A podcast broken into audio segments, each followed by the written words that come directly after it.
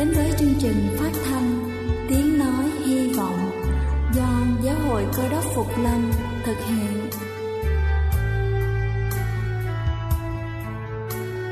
Kính thưa quý vị, Đức Chúa Giêsu trước khi Ngài về trời đã ban cho các môn đệ của Ngài một điều răn mới, đó là họ phải yêu thương nhau như chính tình yêu mà Ngài đã dành cho họ. Quả thật vậy thưa quý vị, tình yêu thương là một món quà vô giá mà Chúa đã ban cho nhân loại và đó cũng là thông điệp mà chúng tôi muốn gửi đến toàn thể quý vị. Nếu quý vị muốn tìm hiểu thêm về chương trình, về niềm tin hoặc muốn nghiên cứu về lời Chúa, xin quý vị gửi thư về chương trình phát thanh Tiếng Nói Hy Vọng, địa chỉ 224 Phan Đăng Lưu, phường 3, quận Phú Nhuận, thành phố Hồ Chí Minh hoặc gửi email cho chúng tôi theo địa chỉ tiếng nói hy vọng amokgmail.com Ngoài ra, quý vị cũng có thể liên lạc với bất kỳ hội thánh cơ đốc Phục Lâm tại địa phương gần nhất. Xin chân thành cảm ơn và kính mời quý vị lắng nghe chương trình hôm nay.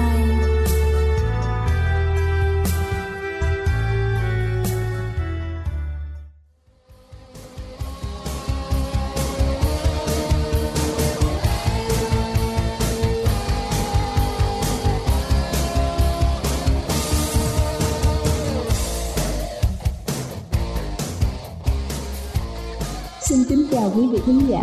Rất vui vì buổi sáng hôm nay, chúng ta lại cùng nhau nghiên cứu về các đề tài sức khỏe.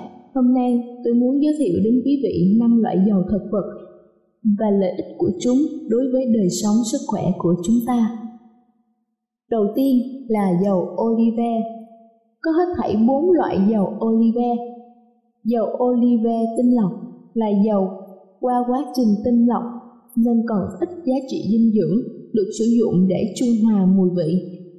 Thứ hai là dầu olive nguyên chất, không thêm vào bất cứ thành phần hóa học nào, chứa một lượng axit nhỏ dưới 2%.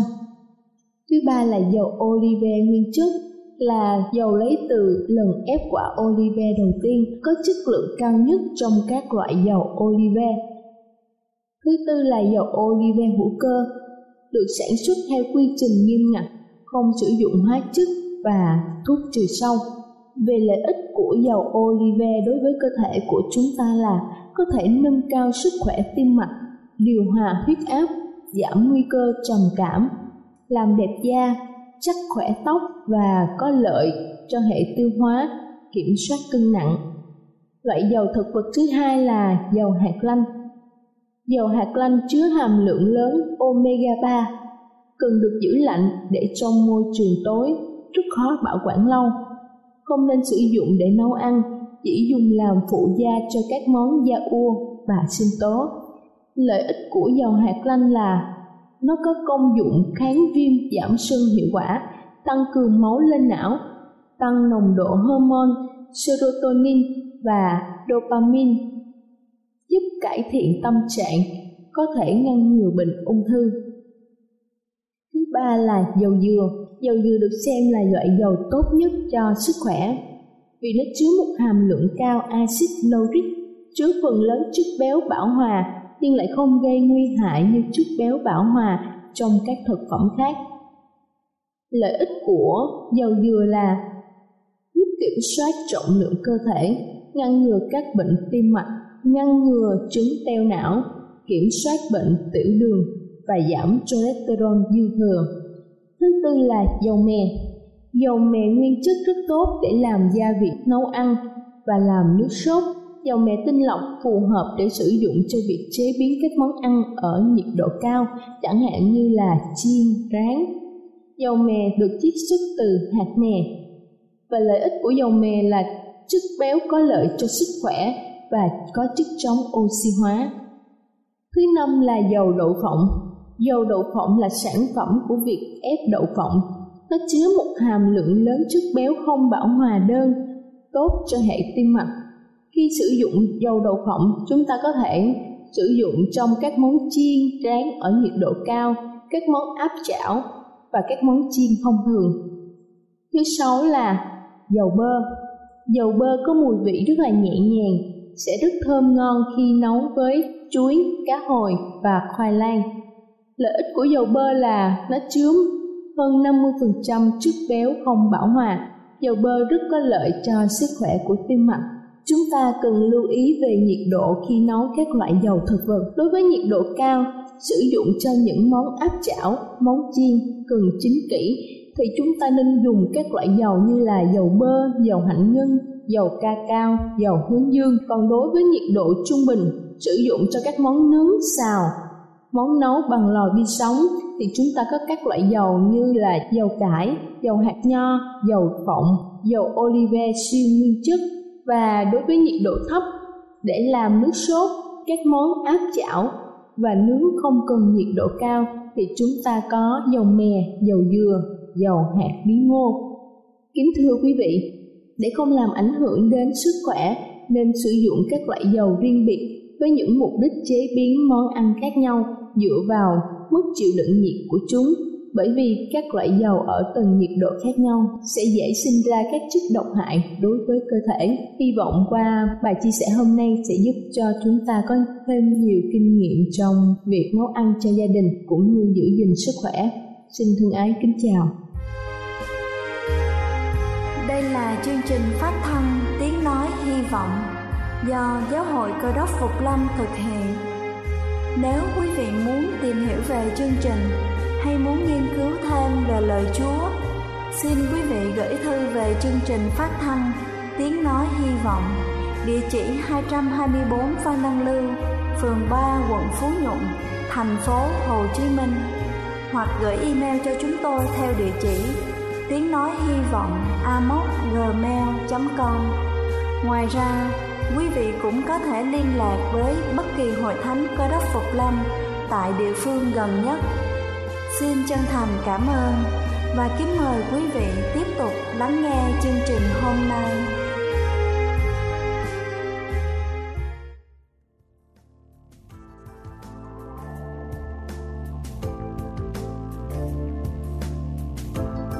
Kính thưa quý vị, chúng ta có thể tiếp tục nổi loạn chống nghịch lại Đức Chúa Trời và cố gắng sống cuộc đời theo ý riêng mà không có Ngài. Tiếc rằng, đây là cách sống mà nhiều người khăng khăng chặn lấy. Hậu quả cuối cùng là Đức Chúa Trời sẽ cho chúng ta thứ mà chúng ta muốn.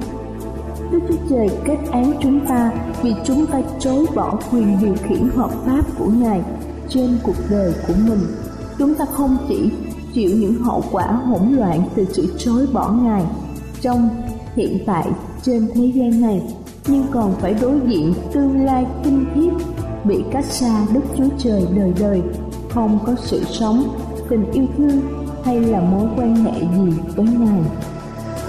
Đối với những người đã nhận ra tình trạng vô vọng, thì có một con đường sống nếu chúng ta trở lại Đức Chúa Trời và cầu xin sự thương xót của Ngài, tin cậy sự chết và sự sống lại của Đức Chúa Giêsu thì mọi sự sẽ được thay đổi. Và bài chia sẻ kinh thánh hôm nay sẽ cho chúng ta những bài học bổ ích về đời sống của một cơ đốc nhân và cách sửa chữa sự hư hỏng trong đời sống thuộc linh của mình. Trước khi chúng ta nghe phần sứ điệp Xin kính mời quý vị cùng lắng nghe bài thánh nhạc tôn vinh con thuộc Ngài.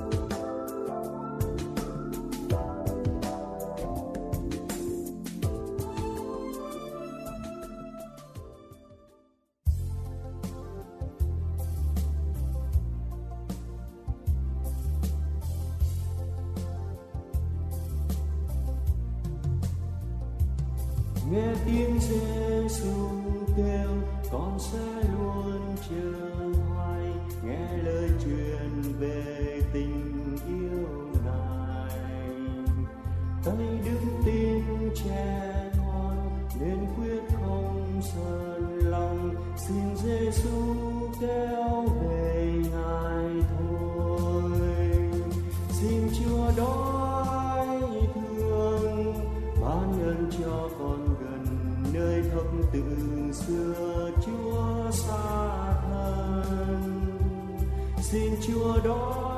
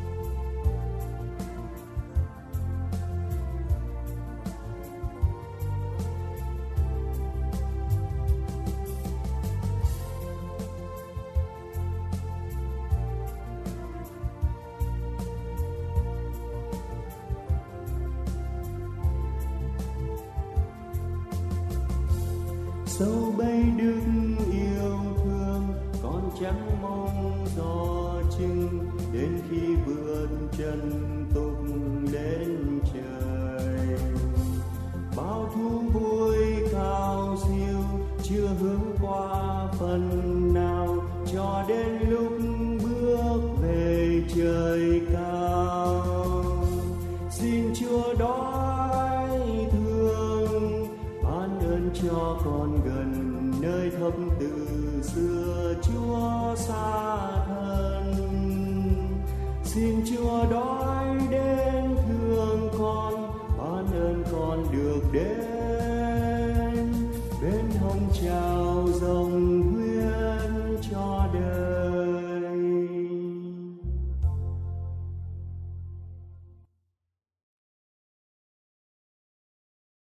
Kính thưa quý ông bà và anh chị em thương mến khi chúng ta đọc Kinh Thánh, sách Esai đoạn 58 Có mô tả một cơn khủng hoảng tôn giáo, Giống hệt tình trạng của giới cơ đốc chúng ta hiện nay. Esai đã đưa ra một hình ảnh rõ rệt. Người đã diễn tả bằng những nét mạnh mẽ và dạng dĩ. Người đã phơi bày điều gian ác một cách thẳng thắn và cấp bách.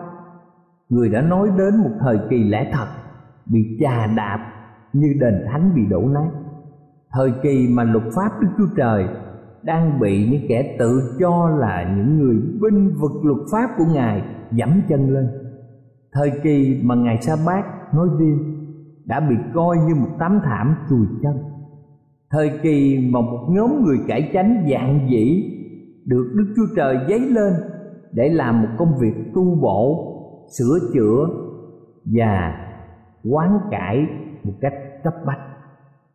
Cao điểm của sách Esai đoạn 58 là lời kêu gọi sắc bén của Đức Chúa Trời. Ngài nói rằng: "Ngươi hãy ngừa giữ chân mình trong ngày sa bát." Nghĩa là, chúng ta chớ nên tiếp tục chà đạp ngày sa bát. Tiếp theo là lời hứa ban ơn phước, rất dồi dào cho những người dân lời và cũng là một trong những lời hứa phong phú nhất trong kinh thánh. Ông bà anh chị em có thể đọc tại nhà của mình để thấy ơn phước được ghi ở trong kinh thánh. Ê sai đoạn 58 đặc biệt là ở câu 1 câu 2 và câu 12 đến câu 14 ê sai đoạn 58 là đoạn cuối cùng trong ba đoạn kinh thánh bắt đầu từ đoạn 56 đề tài này được khai triển đầy đủ hơn ở đoạn 57 và đạt đến cao điểm ở đoạn 58. Khi chúng ta nghiên cứu những ẩn ý rộng rãi hơn nữa của lời tiên tri thì chúng ta sẽ thấy hiện ra bốn hình ảnh rõ rệt như sau. Thứ nhất, sự tương đồng rõ rệt với thời đại mà chúng ta đang sống ngày hôm nay. Esai đoạn 56 câu 1 mở đầu bằng một lời kêu gọi trang nghiêm của nhà tiên tri và mô tả một thời kỳ quyết liệt khi mà sự can thiệp đặc biệt của Đức Chúa Trời sắp sửa xảy ra. Khi sự cứu rỗi của Ngài đã gần rồi, và chắc hẳn những lời này trước hết được áp dụng cho tình trạng sa sút tâm linh tại xứ Do Thái vào thời kỳ của tiên tri Esai hay là kế cận thời kỳ của Esai trong triều đại của Manasseh một vị vua phóng đảng nhưng lời tiên tri này cũng được áp dụng một cách rộng rãi hơn và chúng ta thấy rằng vì lẽ lịch sử luôn luôn tái diễn Esai đoạn 58 tiếp tục nói về đề tài của đoạn 56, 57 và mô tả sự lãnh đạm, chai lì của mọi người đối với sự đòi hỏi của Đức Chúa Trời. Đặc biệt là những người tự cho mình là người chăn chiên, là những người phục vụ Ngài, những người lãnh đạo cho công việc của Chúa. Sự mô tả này tương xứng với tình trạng của giới cơ đốc ngày hôm nay ở trên thế giới thưa quý vị trong thời đại chúng ta đã có những triệu chứng dồn dập về việc Chúa tái lâm và Ngài đang kêu lớn tiếng về sự cứu rỗi đã gần kề. Hình ảnh thứ hai là sự phản đạo, bội đạo rõ rệt. Trong nhiều điều sai lầm của con người đối với Đức Chúa Trời được ghi trong Ê-sai đoạn 58 thì sự vi phạm đặc biệt trắng trợn được đơn cử cho chúng ta chú ý là thói quen dẫm chân lên ngày sa bát coi ngày sa bát như một điều tầm thường vì vậy đức chúa trời đã đưa ra lời kêu gọi khẩn cấp được ghi trong câu 13 và câu 14 thưa quý vị, ngươi hãy ngừa giữ chân mình trong ngày sa bát. Ê-sai đoạn 58 câu 13 và 14 ngươi hãy ngừa giữ chân mình trong ngày sa bát. Chính tại thời điểm này mà một sự hư hại to lớn đã xảy ra cho bức tường luật pháp của đức chúa trời. Đây là bức tường bảo vệ cho mọi cơ đốc mà chính những người cơ đốc lại gây ra sự đổ vỡ bức tường này trong kỷ nguyên cơ đốc điều răn nguyên thủy về ngày sa bát đã bị hủy bỏ và nhiều người theo Chúa nhưng đã dẹp qua một bên điều răn này. Tệ hơn nữa, ngày thứ nhất là ngày nghỉ của dân ngoại đã được những người tin Chúa thay thế cho ngày sa bát là ngày mà 10 điều răn đã quy định trong điều răn thứ tư ngày mà Đức Chúa Trời không cho phép chúng ta thờ phượng. Tuy nhiên, chúng ta thấy rằng đây là một hành động rất lạ lùng. Từ lâu Đức Chúa Trời đã dự ngôn về điều này. Ngài đã nhìn trước rõ ràng cuộc diện của thế giới chúng ta. Từ nhiều thế kỷ trước kỷ nguyên cơ đốc Bằng những lời tiên tri Đặc biệt là được ghi trong sách Daniel đoạn 7 câu 25 Lời tiên tri được ghi trong đa nên đoạn 7 câu 25 Điều khó tin là chính những người lãnh đạo trong hội thánh Chúa Đã táo bạo thay thế lẽ thật bằng sự lầm lạc. Nếu những người tự nhận là kẻ thù của đức chúa trời là những người phạm những trọng tội đó, chúng ta còn có thể dễ hiểu. Nhưng sự thách thức công khai và ngang nhiên đối với quy quyền của đức chúa trời, đây là sự thách thức táo bạo nhất dai dẳng nhất đối với quy quyền của ngài, đối với luật pháp của ngài. Trong luật hình sự của bất cứ nước nào, chỉ cần một người vi phạm một điều trong bộ luật hình sự là họ sẽ bị lực lượng công an cảnh sát bắt và họ sẽ bị đưa ra tòa. Luật pháp này, điều răn này là một điều trong bản luật pháp của ngài mà con người đã vi phạm. Thứ ba cần sửa chữa lại sự hư hỏng, cần phải tu bổ lại sự hư hoại.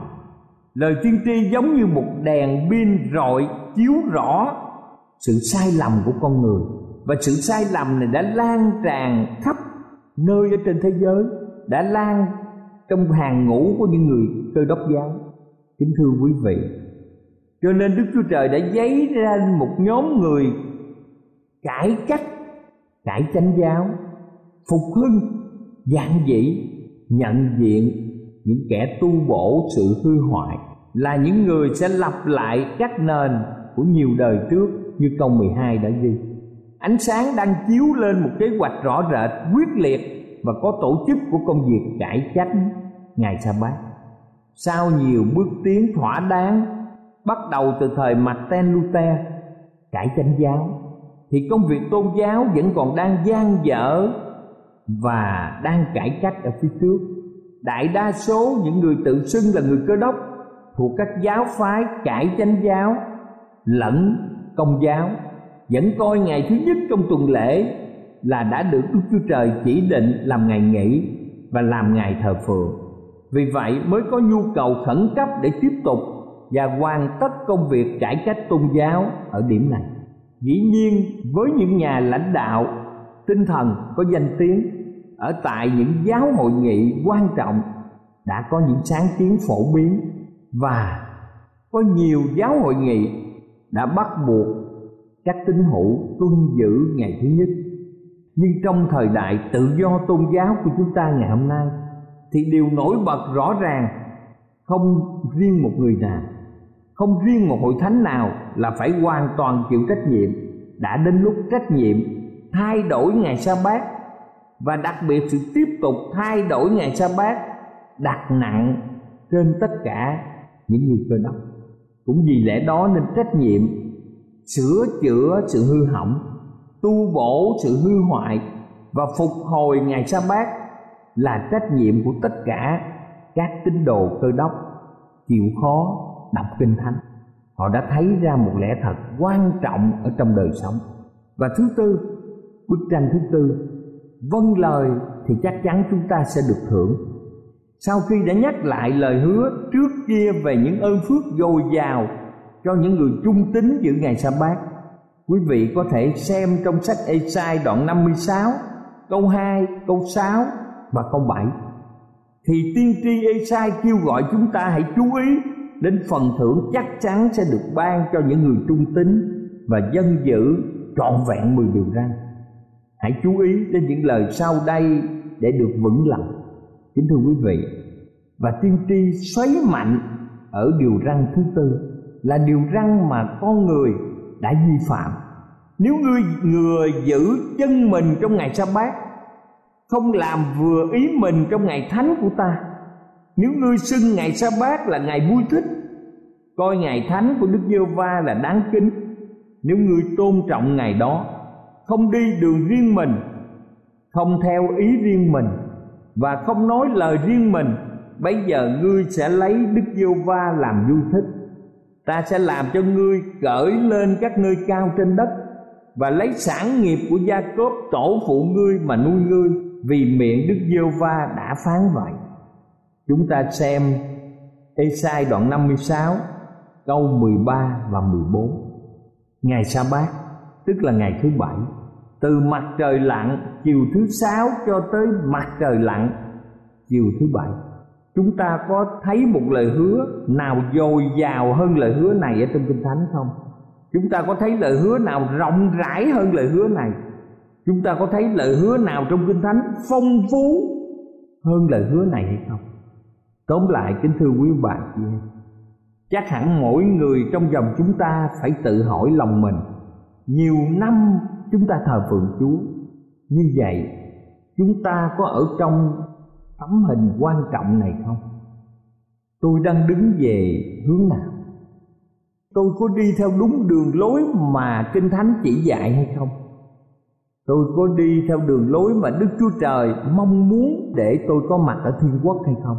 Để giúp cho chúng ta hiện diện ở trong thiên quốc.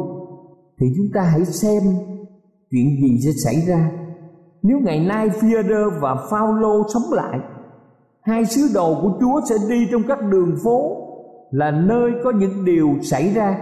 Hai người sẽ thấy rõ tình trạng. Nhiều người cơ đốc đã thay đổi ngày sa bát và chuyển qua giữ ngày chủ nhật. Hai sứ đồ Führer và Phaolô sẽ thấy sự hư hoại trên vách tường. Sự hư hỏng trên vách tường. Sẽ đặt ra những câu hỏi và sẽ biết rằng sự hư hỏng xảy ra như thế nào. Hai người sẽ thấy sự tiến triển trong công việc. Cần phải tu bổ sự hư hỏng. Lập trường của hai sứ đồ sẽ ra sao? Khi đứng trong thế giới cơ đốc giáo, đứng về phe của những người gây ra sự hư hỏng, về luật pháp của Chúa, hay đứng về phe của những người sẽ tu bổ sự hư hỏng? Trong công vụ đoạn 5 câu 29 Kinh Thánh công vụ đoạn 5 câu 29 nói rằng, Thà phải dâng lời Đức Chúa Trời, Còn hơn là dâng lời người ta.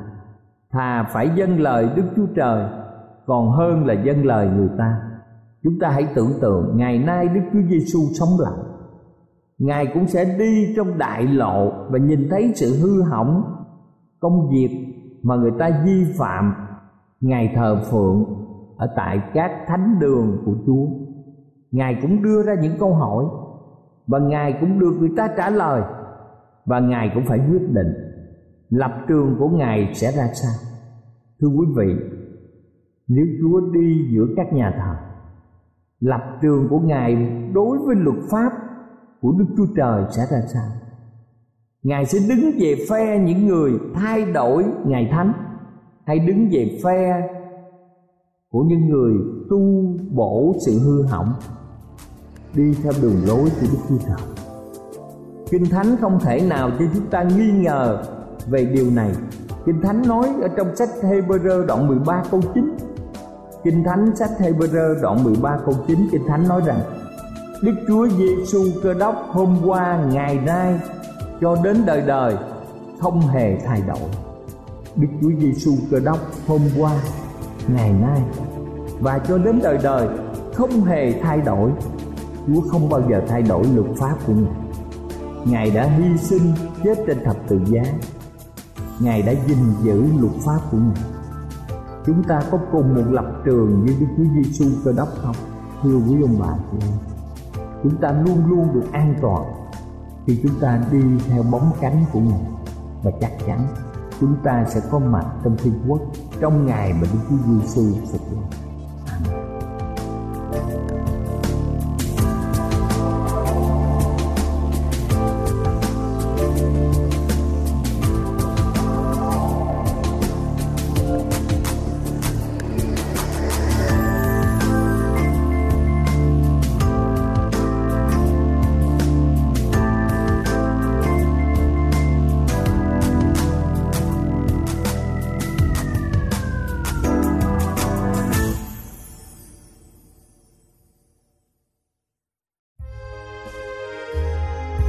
Đây là chương trình phát thanh Tiếng Nói Hy Vọng do Giáo hội Cơ đốc Phục Lâm thực hiện.